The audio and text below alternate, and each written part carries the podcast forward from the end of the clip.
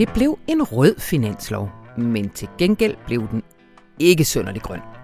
Regeringen fremsatte onsdag deres bud på et budget for næste år. Og der var altså langt imellem finansiering af tiltag, der har til formål direkte at reducere CO2-udledningen.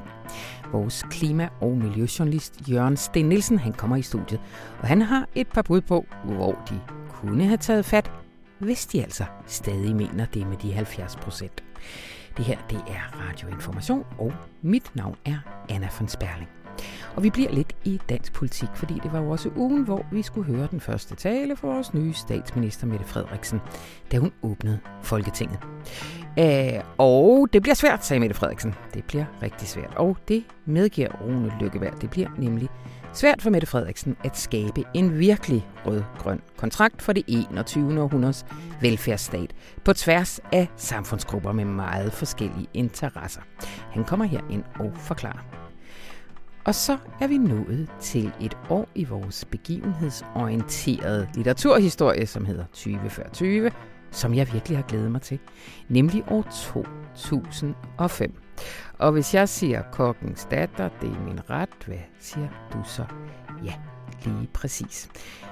Vi har fået nu 15 år til at tykke lidt på sagen om øh, Jørgen Lets erindringsbog, var det vel, Det uperfekte menneske, hvor at der optrådte de her to sætninger, som skabte sådan en hæftig debat. Men i en snæver sådan litterær forstand, så kan man øh, sige, at det var startskuddet for en bølge, som fik betegnelser som performativ biografisme og autofiktion. Erik Skyrum Nielsen han kommer her forbi og genopfrisker den sag. Rigtig hjertelig velkommen til.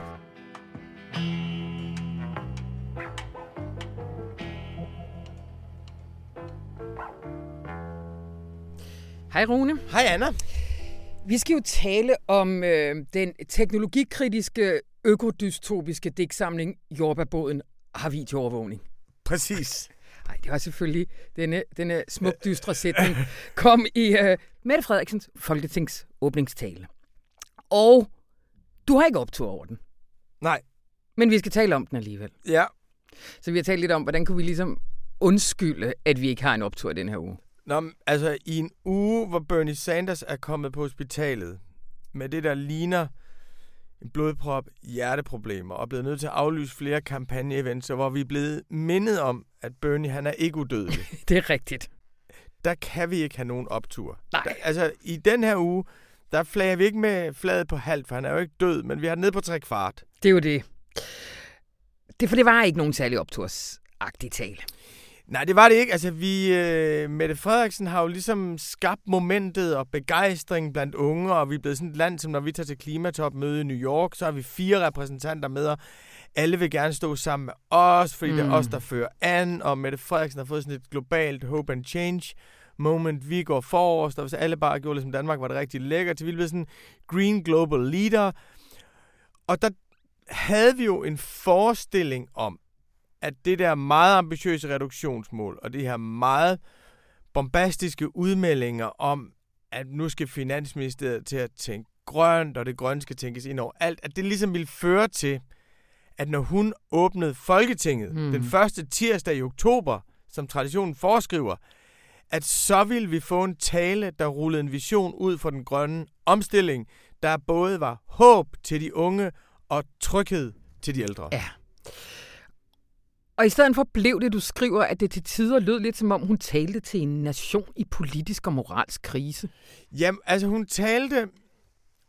Hun, det var ligesom et Danmarks billede af... Der var bandekrig i gaderne og eksplosioner og jordbærboden, jordbærboden som tidligere stod uovervåget, hvor kassen stod frit fremme og har fået video-overvågning. Altså, det mm. var jo i virkeligheden et billede at Danmark, som lå relativt tæt på det, Donald Trump han lavede i ja, sin indtrædelsestale med American rigtigt. Carnage, altså det var et dystert Danmark, hvor vi var ved at miste tilliden, og hvor grundkontrakten skulle genforhandles, og hvor der var områder af Danmark, hvor hun ikke turde bevæge sig hmm. længere. Altså, det var et Danmark i moralsk og socialt forfald.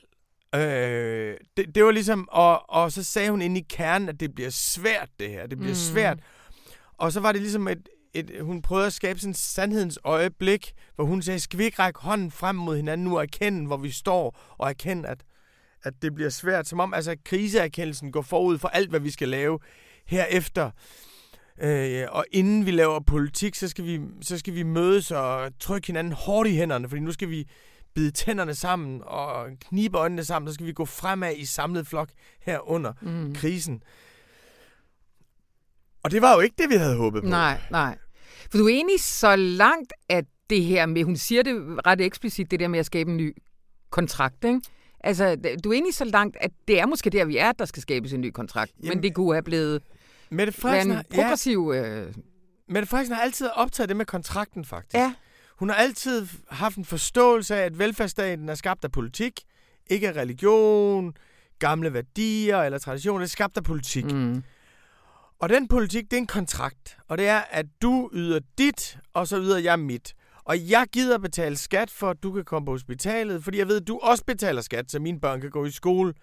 Det er grundkontrakten, og hun har altid haft, i hele sit politiske virke, hun talt om den her kontrakt, og den skulle genforhandles.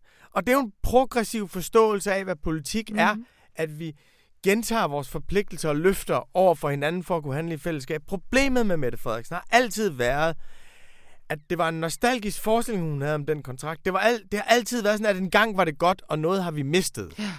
Så hver gang hun begynder på det med kontrakten, så er det, at vi har haft en guldalder. Og det har vi ikke længere. Og derfor bliver det her kontraktsnak nostalgisk og konservativt hos hende. Det, jeg havde ønsket mig fra talen, men jeg skal jo heller ikke skaffe opbakning for 51 procent af befolkningen til at være landstatsminister, det var, at hun sagde, klimakrisen betyder, at vi skal finde sammen på ny. Mm. Og klimakrisen giver både noget konservativt momentum, vi skal genopdage det nære, vi skal rejse i Danmark, vi skal dyrke vores afgrøder på en ny måde. Vi skal finde glæden ved haven, naturen, den nære, konkrete virkelighed skal vi drage omsorg for. Og det er et livsbekræftende projekt. Og på den anden side, så skal vi sætte ikke en mand på månen, men gøre noget, der er endnu større. Altså vi skal få vind og sol til at drive hele vores industrisamfund, og vi skal skabe nye produktionsarbejdspladser. Og jeg mener faktisk, at hun kunne have brugt den grønne omstilling til at sige, at der er både noget til landet omsorgen for det konkrete, noget til byerne, de store visionære øh, projekter. Det mener jeg godt, den, mm. den grønne mm. omstilling kan bære, men Mette Frederiksen har aldrig været grøn. Nej. Hun forstod, at der var et grønt moment, som hun kunne stille sig i spidsen for. Men hun har aldrig været grøn, og det afslørede hendes tale. Og hendes tale afslørede det, jeg mener bliver grundkonflikten for hele den her regering det er, at hun på den ene side vil være statsminister for det gule Danmark. Alle dem, der stemte Dansk Folkeparti i 2015, og nu har stemt på hende. Mm. Dem vil hun på den ene side være statsminister for at tale til. Og deres oplevelse af verden, det er jo, at der er vold, og der er utryghed, der er ængstelighed. Det er truet Danmark. Og det er jo også den del af landet, som andre steder har skabt de gule vester og protestbevægelser, mm. Brexit mm. osv. Det vil hun på den ene side være. Det, der er en tillidskrise der. På den anden side vil hun også være statsminister for de unge, og de har en anden tillidskrise. De er sgu ligeglade med, om der er lidt eksplosioner i gaderne og en lille smule bandekrig. Det er de altså ikke så optaget af. De er bange for, at, at, øh, at jorden går under. Så hun vil ligesom lave gammeldags velfærd til de gamle, mm. og progressiv ung velfærd til de nye generationer. Og hvis hun ikke tænker de to ting sammen, ja. så får hun et helvedes problem med den her regering. Ja. Og Rune, øh, nu må du komme for godt i gang, for lige om lidt, så kommer Jørgen Sten Nielsen ind og taler om det. Men det finanslovsforslag, som vi fik et indblik i i den her uge, det afspejler vel lidt af det samme, gør det ikke? Ja, det afspejler, hun tror, at klimaet er noget, man kan løse med en lov. Ja. Altså, det afspejler, at man skulle på, at de startede jo med at sige, at de ville gå i gang med det samme.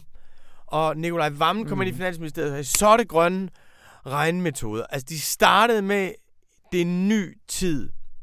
Og nu får vi så en finanslov, som ligesom er lidt mere det klassiske socialdemokrater, ja. lidt mindre noget andet, og så klimaloven, den skubber vi lidt foran, og så kommer der en klimahandlingsplan efter det. De lovede den store grønne omstilling, men de giver os en finanslov, hvor mm. de tror på, at klimakrisen det er noget, man kan løse med en lov. Men modsat, så kan man sige, kunne de sidde og spekuleret i, at hvis vi lige giver den en ordentlig basker på, øh, på velfærden, så lærer de de gule veste hænge i skabet, og så kan vi bagefter ligesom tage fat i klimaet? Altså, kunne det ikke være et øh, resonemang? Jo, det kunne godt være et strategisk resonemang. Ja. Men jeg tror bare, at du, hvis du vil gøre, lave klima, så bliver du nødt til at forstå, at du skal lave det hele på samme tid. Men problemet for Mette Frederiksen, det er jo, at hun har det her grundlæggende løfte om en tidligere tilbagetrækning til nogle grupper. Og det løfte har hun givet på den gamle velfærdspræmisser.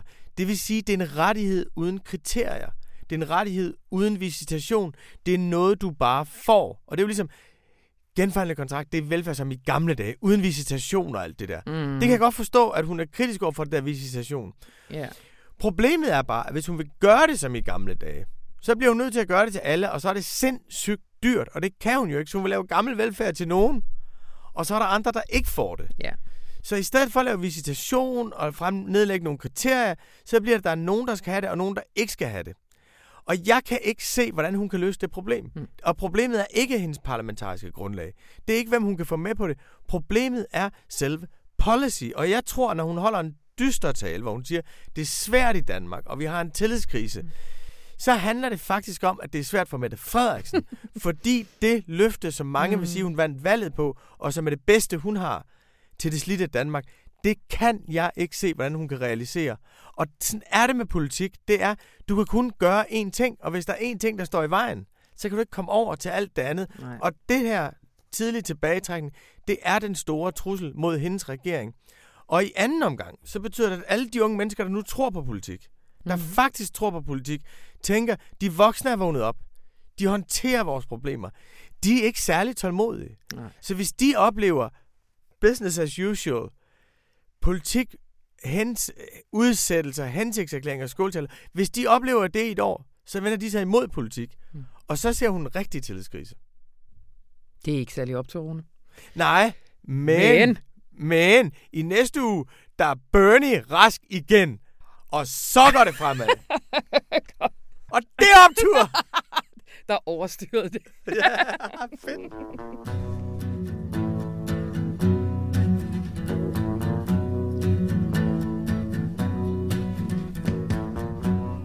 Og så vil jeg gerne sige tak til vores sponsor Forlaget Gyldendal. I denne uge der foreslår de den anmelderroste roman, hvor flodkrabserne synger af Delia Owens. Om den skrev New York Times Book Review, at det er en smertelig smuk opvækstroman, morgåde og storslået hyldest til naturen. Kig ind på gyldendal.dk efter mere inspiration.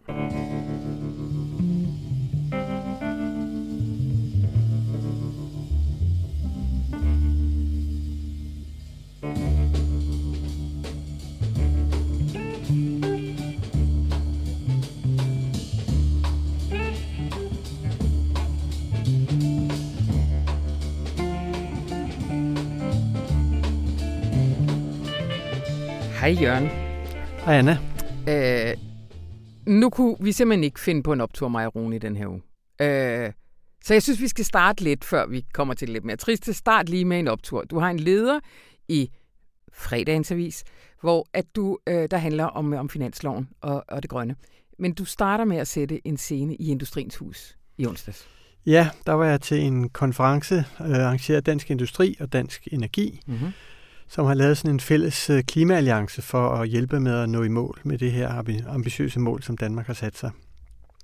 Og det var enormt opløftende. Øhm, jeg har jo været til sådan nogle konferencer før, og der har altid været sådan mere eller mindre udtalt modstand eller fodslæberi fra virksomheders side mm. mod de her omstillinger. Og det var bare blæst væk. Altså, der var fem store virksomheder, som holdt oplæg, øhm, og som alle sammen ligesom var fuldstændig committed på, jamen vi skal løse det her problem med de 70 procent, og vi har planer og visioner og vilje til det. Mm. Øhm, og det var en ny oplevelse. Det hele tonen i rummet er forandret efter ja. det, der er sket det sidste halve hele år. Ikke? Ja. Men nærmest mens du sidder der, så øh, et andet sted i byen ja. bliver, bliver øh, finansloven øh, fremlagt af, af Nikolaj Vammen. Ja, jeg havde lige nået at, at høre, hvad der, hvad der står i den, øh, da jeg gik til, til Industriens Hus. Ja. Og det var ligesom en underlig fornemmelse at sidde med i det der lokale, som emmet af handlevilje, handlekraft og vilje til, til at gøre noget. Fordi finanslovsforslaget jo pludselig øh, drosler ned på det grønne. Ja. Altså, da man lavede det der politiske forståelsespapir i juni mellem Socialdemokratiet og de tre støttepartier, der var klimaet det allerførste, som, som man beskrev i papiret, og det allervigtigste. Mm. I øh, Mette Frederiksens åbningstale i Folketinget i tirsdags, der var klimaet det aller sidste. Ja. Og det er også rykket langt ned på listen i finanslovsforslaget. Ja. Øhm, det, der er rykket op, er, er velfærd, hvad, hvad der i sig selv giver god mening, men, men altså det er forbløffende for, for alle, der har udtalt sig, at klimaet pludselig er blevet så øh, svagt ligesom, øh, prioriteret i finanslovsforslaget. De kalder den stadigvæk selv en grøn finanslov. Hvad, hvad, hvad kan overhovedet give grundlag for at Ja, de det? siger grøn retning, og Grøn de siger, retning, når man ja. nærlæser, at dette er de første skridt. Hvad, hvad er der helt konkret, som de ligesom kan sige? Jamen, øh, der er lige godt 2 milliarder, men halvdelen af de 2 milliarder, det vil sige 1 milliard, er afsat til forskning og udvikling på det grønne område. Ja. Og det er jo sig selv vigtigt at tænke langsigtet, men det er jo ikke noget, der giver klimaeffekt øh, i nær fremtid. Og det er jo det, der er brug for, at, at vi virkelig begynder at sætte ind over for udledningerne nu. Ja. Så er der, det var den ene milliard, så er der en milliard tilbage. Øh, 600 millioner af dem er øh, klimabistand til udviklingslande. Men hver eneste krone af de der 600 millioner er hentet ud af de eksisterende øh, bistandsbudgetter. Ja. Så der er ikke en ny krone til, til den indsats. Den er simpelthen taget fra andre ting, som sikkert også er, er vigtige. Mm. projekter. Mm. Og så har vi en pulje til, som er en forhandlingspulje. Hvad kalder de den? Ja, der er lige inden for de 2 milliarder, nu har jeg gjort rede for 1,6. Ja, godt. Undskyld. Der er 350 millioner, det vil sige næsten resten, det går til det, de kalder øh, landdistriktsprogrammet, som skal være grønnere, uden at jeg har kunne spore, hvad det går ud på. Okay. Der er sikkert nogle, nogle meningsfulde tiltag, men, men, øh, men det er ikke helt let at gennemskue, hvad, hvad, hvad det giver af klimaeffekt. Nej. Og så er der sådan set ikke mere. Det er det, som de kalder grønne prioriteringer. Men så har de lavet en forhandlingsreserve. Hvad, Ja. hvad er det nu? Det er så tilfældigvis også 2,1 milliard, men det er en, en pulje, som de partier, så kommer med i forhandlingerne, kan ligge og slås med hinanden om, hvad skal bruges til. Og regeringen siger, at det skal fordeles mellem velfærd og uddannelse og kultur og det grønne. Mm. Øhm, og det er jo noget, som, som alle gerne vil have mere af, og, og så skal de altså ligge og slå hinanden oven i hovedet med, hvor pengene skal, skal lægges. Ikke? Men altså, kunne man ikke argumentere for, Jørgen, at øh, altså, de skal jo have... Øh, de skal lave en plan, en klimaplan. Vi kan jo ikke forvente, at før de har en plan, at de har finansieringen af den. Mm. Ja, og det giver god mening at lave den her plan, fordi det er jo en, en kæmpe omstilling af vores samfund, vi skal i gang med. Og Dan Jørgensen viste faktisk på konferencen sådan et schema, som øh, oplistede, jeg tror, en 25 virkemidler, altså ting, man kan gøre, mm. ting, regeringen vil gøre, og så øh, beregnet klimaeffekten ton CO2 af alle de her virkemidler ikke? over de næste mange år, over de næste 10 år. Mm. Det han havde sløret, fordi de ikke er færdige, de sidder og tykker på det og regner på det, det var tallene, altså hvad, hvad giver det? Men, men, men det var hans måde at sige på, prøv at se, vi er altså nede i maskinrummet, vi arbejder med det her, vi lægger planer, ikke? Ja. Og selvfølgelig giver det mening at lave en samlet plan. Øh, men, men det er bare, altså man kunne have gjort ting nu, som virker hurtigt, og man kunne også have sendt et enormt vigtigt signal, blandt andet i forhold til de unge mennesker, som, som hver anden dag står og siger, nu må I altså ikke svigte os, Ja. øh, ved at gøre noget af det, som, som øh, er de lavt hængende frugter, ikke? Og hvad kunne det være, for eksempel? Altså en oplagt ting, det er det, som, som øh, Landbrug og Fødevare og Danmarks Naturfredningsforening har taget hinanden i hånden om at anbefale og, og øh, faktisk bede om eller forlange. Mm. Nemlig at man begynder at øh, afsætte penge til det, der hedder udtagning af landbrugsjord, som er klimabelastende. Der er en, en masse landbrugsjord, som egentlig ikke er særlig velegnet til landbrug, men, men som, øh, når man begynder at lave landbrug på dem, så leder de en masse CO2 ud. Alle er enige om, at, at det er en af de vigtigste måder at gøre noget ved landbrugets store klimaudfordring, og pille nogle af de jorder ud. Og det kræver en del penge, fordi landmændene skal kompenseres, og der er nogle forskellige forberedende øvelser. Det kunne man have sat i gang. Mm. Øhm, og, og det stod både Naturfredningsforeningen og Landbrug og Fødevare og sagde op til forslaget blev lagt frem, giv os nu de penge, så vi kan komme i gang med det her. Vi, vi står og venter på at komme i gang. Og bredt politisk øh, hvad hedder det, øh, støtte til det også. Det var der en af de ting, som øh, Venstre sagde igen og igen under valgkampen, for eksempel. Ja, og Mette de- Frederiksen, ja. ja. før hun blev statsminister, udtalte, at, at hun var begejstret for det her forslag, og den enighed, der var mellem de to Ja. parter. Ikke? Ja. Så, så det må undre ret meget, at man øh, ikke greb den, øh, både for at opnå nogle, nogle hurtige resultater, men også for at sende et vigtigt signal om, Præcis. at, at man tager det alvorligt. Ikke? Så hvorfor ikke spekulere, Jørgen Sten Nielsen? Jamen, jeg har spekuleret. Ja. jeg tror, at øh, man kan sige, at det giver i sig selv god mening, at de gør, hvad de kan for velfærden. Ja. Øh, fordi der er brug for det. Der er mennesker, der er presset i det her samfund. Og regeringen er selv, tror jeg, bekymret for, at både at øh, nogle af deres nye vælgere løber tilbage mod Dansk Folkeparti, hvis ikke de giver resultater på velfærden. Og de kan også være bekymrede for, at den øh, voldsomme grønne omstilling, som kommer, at den øh, skræmmer nogle af de mennesker, som, som er presset og som ikke føler, at klimaet er, det, er deres største problem. Hvis, hvis øh, det kommer uden, at man tager hånd om velfærden, så kunne man vende en del af befolkningen imod den grønne omstilling. Ikke? Mm. Så jeg kan godt forstå prioriteringen af velfærden. Mm. Det, det er på mange måder hensigtsmæssigt og, og nødvendigt. Jeg kan ikke se det nødvendigt, at, at det skal være på bekostning af en umiddelbar klimaindsats. Nej, nej. Jeg, jeg mener, de to ting går hånd i hånd, og jeg mener, det ville have været fuldstændig afgørende i forhold til ikke mindst den unge generation, mm. at vise, at man har forstået, hvor, hvor alvorligt det her er. Uh, Leon, før jeg slipper dig, det har jo også været en uge, hvor vi har set, nej, det er kommet før, men altså først det konservative, og så DF, og senest Venstre støtte 70 procents øh, reduktionsmålet. Ja. Hvad, skal vi, hvad skal vi lægge i det? Jamen, øh, den, den positive del af det er jo, at øh, det er blevet, hvad skal vi sige, den nye nationalsang. Altså, alle, bortset fra nye borgerlige, som nok mm. har en niche der, alle er med på, at det her er nødvendigt. Nogle øh, er hjertet, andre ud fra måske lidt mere gustne overvejelser. Det gør ikke, at det bliver nemt at forhandle en, en klimahandlingsplan hjem, fordi nogen har nok meldt sig ind i klubben for at kunne holde snor i, hvad de mest grønne partier gerne vil. Ikke? Altså Venstre sagde jo i onsdags, at øh, jo, vi går ind for 70 procent, mm-hmm. men det må ikke gå ud over vækst, øh, det må ikke gå ud over arbejdspladser, og de har også sagt, at det må ikke gå ud over den personlige frihed. Ja. Så, så de kan jo sagtens øh, lande et sted, hvor de siger, ej, vi kan alligevel ikke være med, fordi det her bliver for dyrt, eller det her koster et eller andet, vi ikke vil være med til. Ikke? Øhm, så, så, så det er meget opløftende, at, at stort set alle er med, men det fortæller også, at vi står foran vanskelige forhandlinger, fordi nogen kræver en pris for at, så at stemme for i sidste ende. Ja. Jamen, det, det blev alt for den her gang, og tusind tak, Jørgen Sten Nielsen.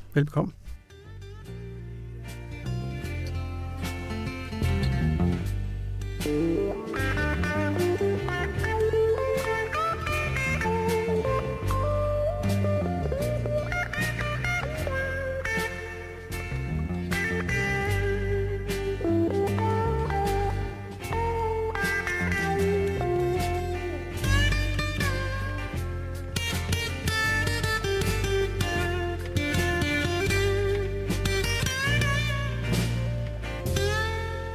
Og velkommen til dig, Erik Skyrum Nielsen.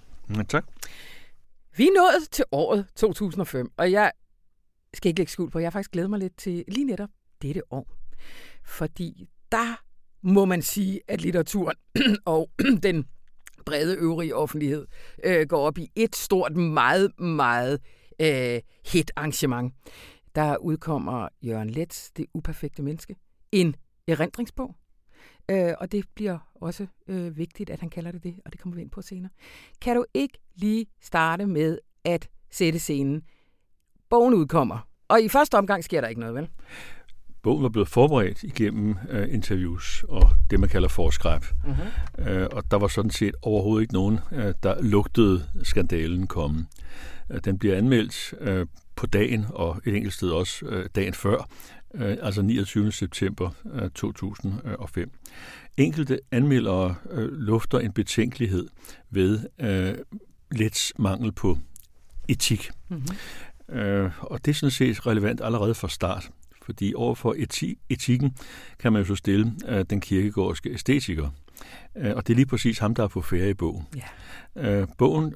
Præsenterer sig godt nok ikke som erindringer, men i undertitlen som scener fra mit liv. Mm. Og det er jo stort set det samme. Altså, vi er i memoirer og tilbagebliksgenren, og vi er ikke inden for en øh, fiktionskontrakt, der står ikke roman på titelbladet.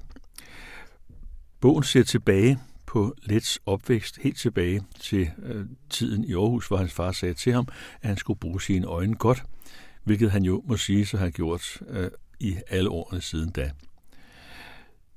Den er arrangeret i hvad vi kunne kalde fragmenterede, disparate livsbilleder. Mm-hmm. Der gøres ikke noget forsøg på at skabe en sammenhængende fortælling, og der er også et påfaldende fravær af øh, refleksion.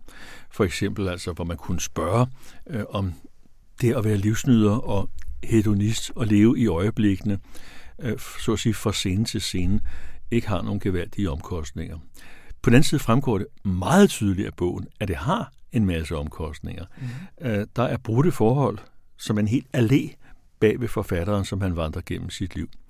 Og hvis man går til det, som skandalen kom til at handle om, nemlig hans forhold til yngre haitianske kvinder, øh, så er det påfaldende, at når han beskriver dem, øh, så er det med næsten den samme sprogbrug en opbremsning af deres lægens fortræffeligheder. Ja. Øhm, det vil altså sige, at når de bliver præsenteret, bliver de også arrangeret øh, i en slags seriel struktur. Ja. Og det synes lidt er lækkert, og sådan har han altid gjort. Mm. Uh, man kan sige, at han fortsætter sin gamle æstetiske strategi at bruge det personlige på en upersonlig måde, og fremstille det ydre, som om der ikke er noget indre bagved, ja. eller i første omgang uh, lad, det op til være, lad det være op til læseren afgøre, hvad der er inde bag ved overfladen. Mm.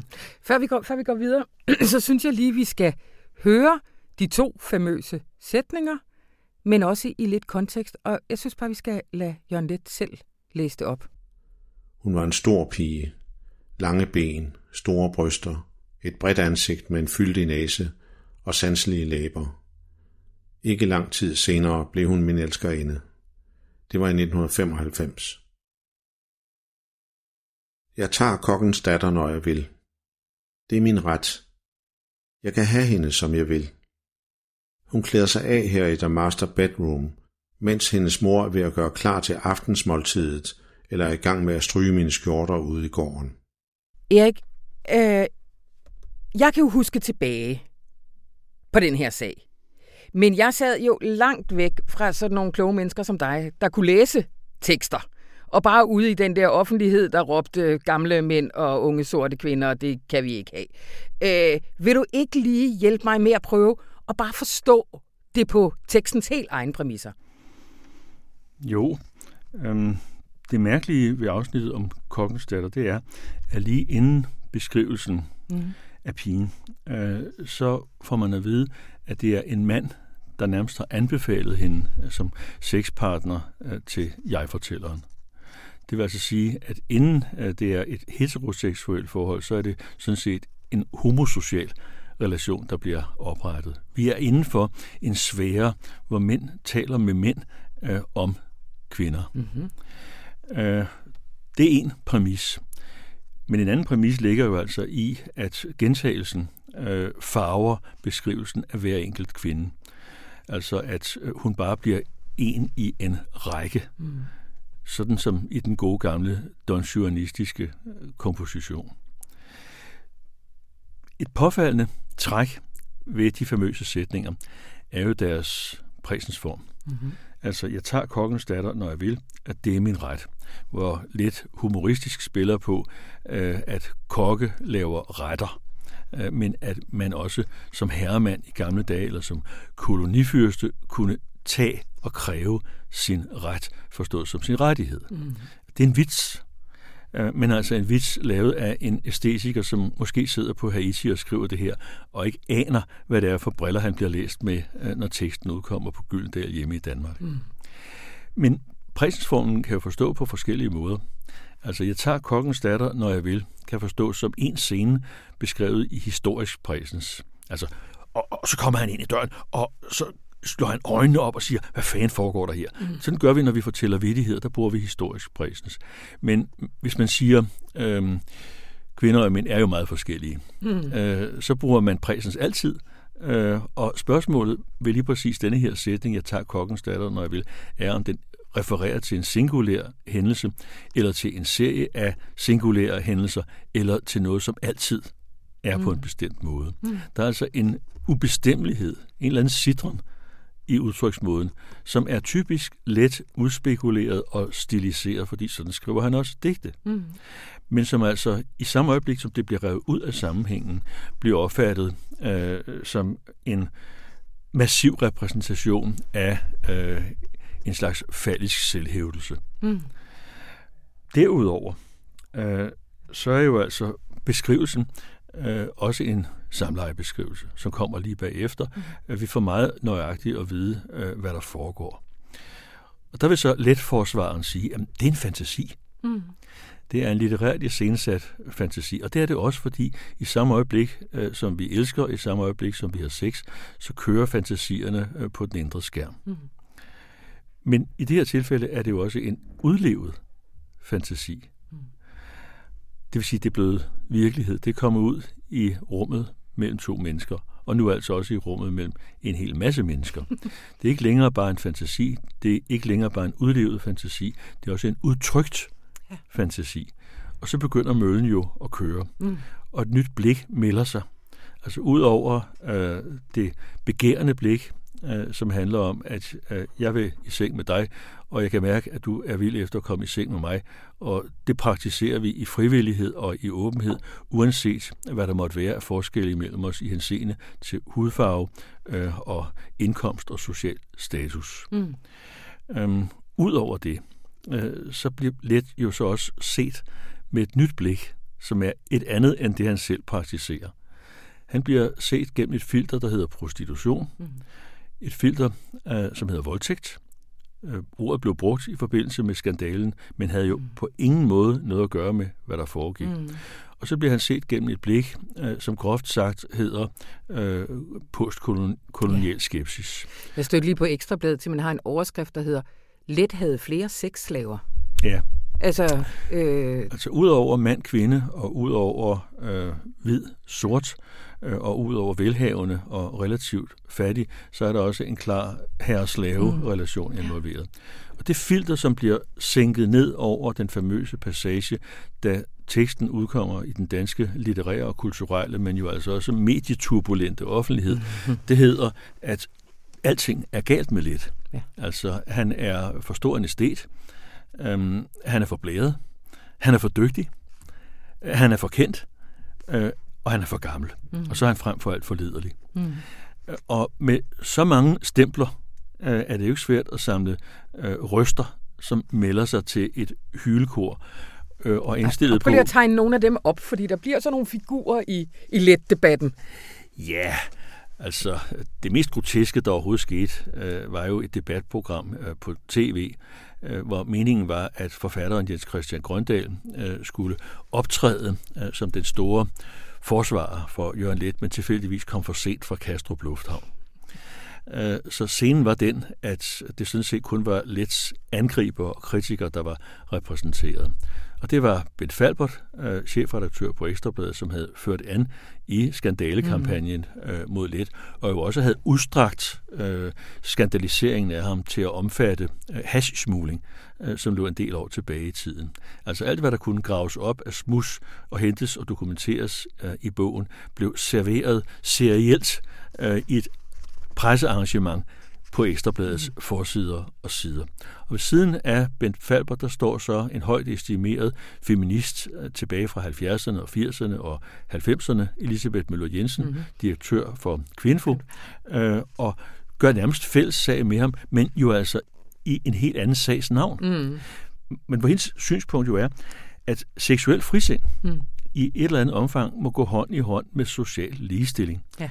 Øh, hvilket jo er en fuldstændig vedtaget måde at se tingene mm. på uh, i den offentlighed og den politiske scene, vi har i Danmark i dag. Hun ser på det uh, ikke fordi hun er snærpet, uh, men fordi hun har iagtaget og med rette hæftet sig ved det uh, falliske, kolonialistiske, herredømmepræget arrangement, som scenen er indskrevet ja. i.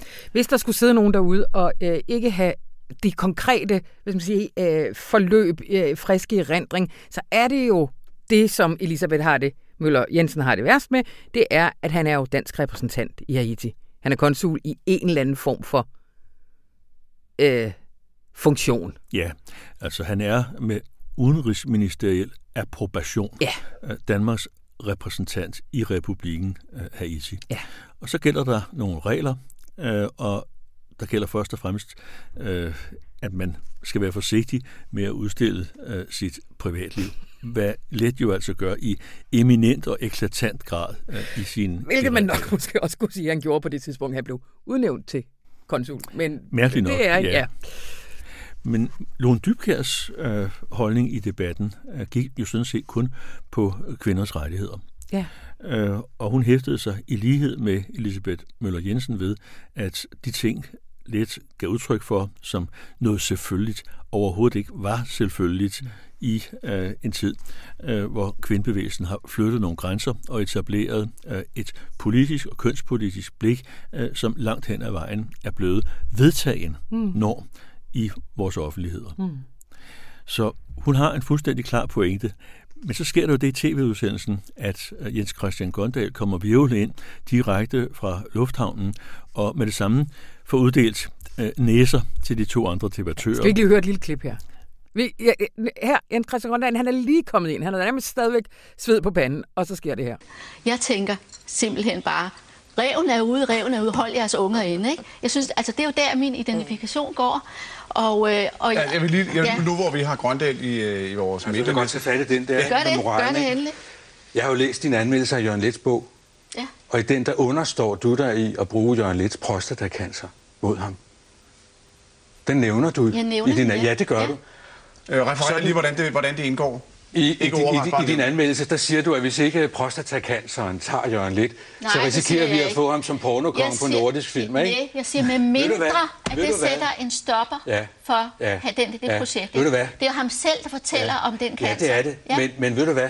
Ellers havde jeg aldrig Det giver, sagt dig, det. det giver dig sørme ikke lov til at bruge din anmeldelse. Sådan debatterer en rejekælling.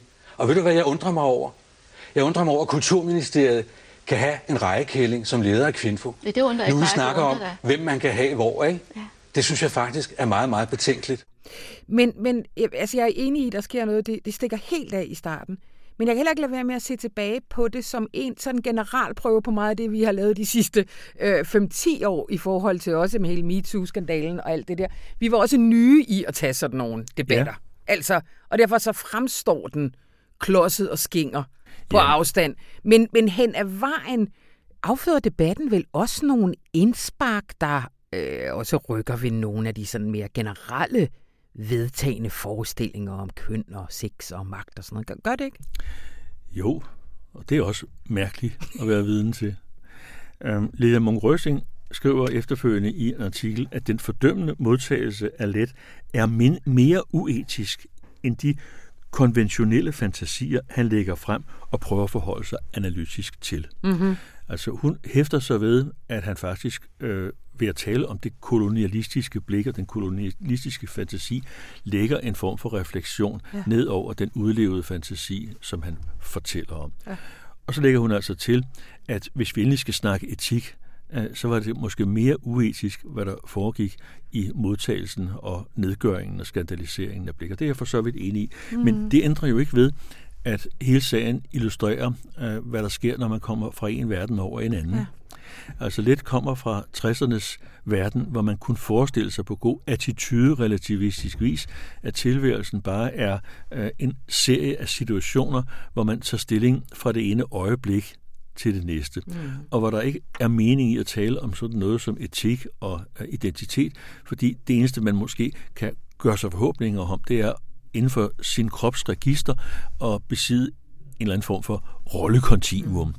Altså, du er ikke øh, det, de andre ser. Du er ikke det, du gør, øh, fordi det skifter hele tiden. Mm. Det er jo sådan set kernen i den attitude-relativistiske trosbekendelse. Som er et begreb af Hans Jørgen Nielsen. Det er et begreb lavet af en af informations gamle stjerner, Hans Jørgen Nielsen.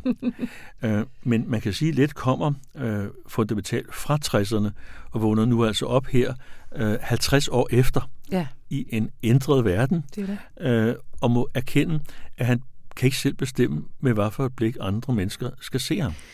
det her med, at han kalder det erindringsglimt, at han ligesom øh, siger, den kontrakt, jeg indgår med dig, læser lige nu, det er, at du skal have et glimt ind i mine erindringer.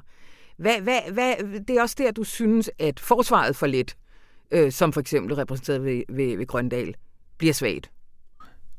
Grøndal forsøger at trække lidt næsten helt over i romankategorien. Ja. Eller i hvert fald at lade etiketten litteratur beskytte Lets erindringer mod at blive læst uh, som virkelighedsskildringer. Mm. Uh, men gråzonen er åbenlys, fordi uh, disse erindringsbilleder eller scener fra mit liv, som det jo hedder, så åbenlyst bærer præg af at være stiliseret og arrangeret og så at sige kunstgjorte. Mm. Så der er udmærket mening i at forsøge uh, at sige, at kunsten ligesom kan være et gitter uh, eller en slags um, gummifilter uh, omkring uh, Lets iscenesættelsesforsøg. Men Let mener, og jeg vil sige fejlagtigt, uh, at han er beskyttet af den æstetik, også når han våger sig ud i noget, som han ved vil virke provokerende, når det kommer ind i en offentlighed, som er forskellig fra den, som han kendte i 60'ernes mm. eksperimenterende kunstmiljø, mm. og også forskellig fra 70'ernes mere frigjorte miljøer. Ja. Han må vide, at nu øh, gælder der andre regler, normer og vurderingsparametre. Og det, der så sker, det er, at han vågner op til en ny virkelighed, mm. hvor spillereglerne i meget høj grad er sat af kvinder. Men på spillereglerne også i meget høj grad er sat af journalistikken. det ja. synes jeg er meget vigtigt at få med, ja. når vi taler ja. om let-skandalen. Ja. At det her jo også handler om, at øh, tidligere grænsedragninger imellem elitekultur og massekultur og imellem litteratur på den ene side og presse på den anden side uh, tenderer til at blive nedbrudt. Ja. Noget, som Let for eksempel overhovedet ikke havde kunnet forudse, det var, i hvor høj grad de sociale medier allerede kom i spil i diskussionen af, hvad der stod i hans bog. Mm. Og noget, han måske heller ikke havde drømt om, ville ske, var, at folk kunne være så nederdrægtigt tåbelige og tage to sætninger ud af en bog på 350 eller flere sider ja. og sige, her står det hele jo. Ja. Fordi det hele står ikke på de to linjer. Nej. Det hele står i linjernes samspil med deres kontekst i det enkelte kapitel og i hele rækken af kvindeskildringer, som også er skildringer af afskeder. Ja. Og her introducerer du også begrebet performativ biografisme. Ja, begrebet performativ biografisme henter jeg fra øh, lektor ved Syddansk Universitet, Jon Helt Hårder, ja. som har taget det som titel på en bog, der som sine hovedobjekter har Claus Bæk Nielsens praksis mm. og Karl Ove Knavsgaard, ja. men som også kommer ind på andre ting. Øhm, det, der måske er problematisk ved at bruge begrebet om performativ biografisme, er, at det nærmest ser det litterære felt øh, fra et jetflys højde, mm-hmm. og ikke er så interesseret i de konkrete kontroverser og uoverensstemmelser, som et enkelt værk giver anledning til. Men det, som øh, Johan Hårder helt fundamentalt har fat i, øh, det er, at der sker en sammenglidning øh, imellem verdener, som før var adskilt. Mm. Plus, at forfattere er begyndt at bruge medierne og deres muligheder for selviscenesættelse på en måde, som virker tilbage på læsningen af deres bøger. Altså den gamle praksis med, at en forfatter sender en bog på markedet, øh, og så billedligt talt vender ryggen til den øh, og siger take it or leave it. Yeah. Den gælder simpelthen ikke længere. Forfatterens offentlige image og hans eller hendes performance i forbindelse med før og efter uh, sit værk spiller en rolle for modtagelsen. Ja. Og derved opstår der nogle nye kredsløb, hvor en kunstnerisk handling, som det jo er, at udsende en bog, afføder nogle reaktioner, som afføder nye reaktioner, som virker tilbage mm. på forståelsen af det enkelte værk. Mm. Et eksempel på, hvor galt det gik, når folk, så at sige, savede hovedet af og holdt op med at læse indenad, det har vi øh, på Dagbladet Politikken. Vi skal huske, det var ikke kun den ene side af dobbeltforretningen på Rådhuspladsen, der agerede i letskandalen. altså, øh, Ben Falbert kørte en kampagne simpelthen ja. øh, over mange dage, øh, og gravet smus op successivt for at få let nedgjort, og han har bagefter ytret, at det sådan set var en primær hensigt. Han synes, at let havde været en torn i øjet i lang tid, og nu var det rart om sider at få skoven under ham. Mm. Men i den anden side af huset, øh, hvor Tør Seidenfarten var redaktør, der blev der jo også skrevet en leder, øh, der stemplede lidt som liderbasse. Mm. Efterfølgende har den pågældende medarbejder indrømmet, at han ikke havde læst Lets bog, men kun forholdt sig til den isolerede, udklippede sætning. Yeah det er jo noget, man, det man lærer i, i tekstanalyse på yeah. universitetet på første semester, at du skal se på konteksten, yeah. øh, og du skal prøve øh, at forholde dig distanceret øh, og nogenlunde øh, hvidkitlet øh, til det litterære altså, jeg håber objekt. så ikke, det nogensinde kunne ske øh, på dette blad, at man skrev en leder om en så betændt sag, uden at have læst hele bogen. Men, øh, Jamen, information men, deltog jo også i spillet. Ja, og jeg, vi er faktisk ved at finde det frem, og det øh, kan lytterne jo øh, holde øje med i næste uge. Der sidder en, øh, en kollega lige nu og prøver at kigge tilbage på, hvordan vi dækkede sagen, og det kommer vi til at skrive om i næste uge, fordi jeg tror, vi skriver, vi skriver flere ledere, ikke? Jo, der er i hvert fald to. Ja, der, der- der er en, som deltager i hylekoret, Ja. øh, og så er der en med øh, Karen Syberg Præcis. øh, som signatur, øh, som mere konsentigt siger, øh, slå nu lige koldt vand øh, i blodet, venner. Ja. Øh, det manden har gjort er ikke strafbart. Øh, det er ikke prostitution. Det er ikke voldtægt. Det er iscenesættelse på skrift Mm. af et levende og livligt seksuelt forhold ja. øh, imellem asymmetriske sexpartnere. Ja. Øh, lige her til aller, aller sidst. Kan man ikke hævde... Nej, det er selvfølgelig... Jeg vil ikke lade dig spekulere. Men Jørgen Let kom da ikke sværere ud af den her skandale. Nej. Altså, kan man ikke... Du, du, hen, du henviser lidt til det i afslutningen af din artikel, at han måske faktisk, hvad man siger, kom ud på den anden side som et endnu større, om ikke øh, øh, hvad skal man sige, øh, stjerne for alle, men i hvert fald maskulint ikon. Jo, jeg afslutter med at sige, at, at øh, han genopstår øh, som et øh, musikledsaget maskulint øh, ikon. Øhm, men når han øh, går sejrende, eller i hvert fald nogenlunde usvækket ud af skandalen, øh, så hænger det jo altså også sammen med, at skandalen var et forsøg på offentlig henrettelse. Mm-hmm. Ja. Altså, at vi bagefter har kunnet indse, at der gik folk simpelthen for vidt. Det var en søndebuk-mekanik, der trådte øh, i- kraft. Mhm. Let blev udnævnt Mhm. til at være det stedfortrædende fortrædende offer. Og i min optik, så er der kun ét stedfortrædende offer, som er værd at snakke om øh, i denne her verden, og, og det er Jesu lidelse og død. Godt. Det blev et punktum der. Tusind tak, Erik Skjøm Nielsen.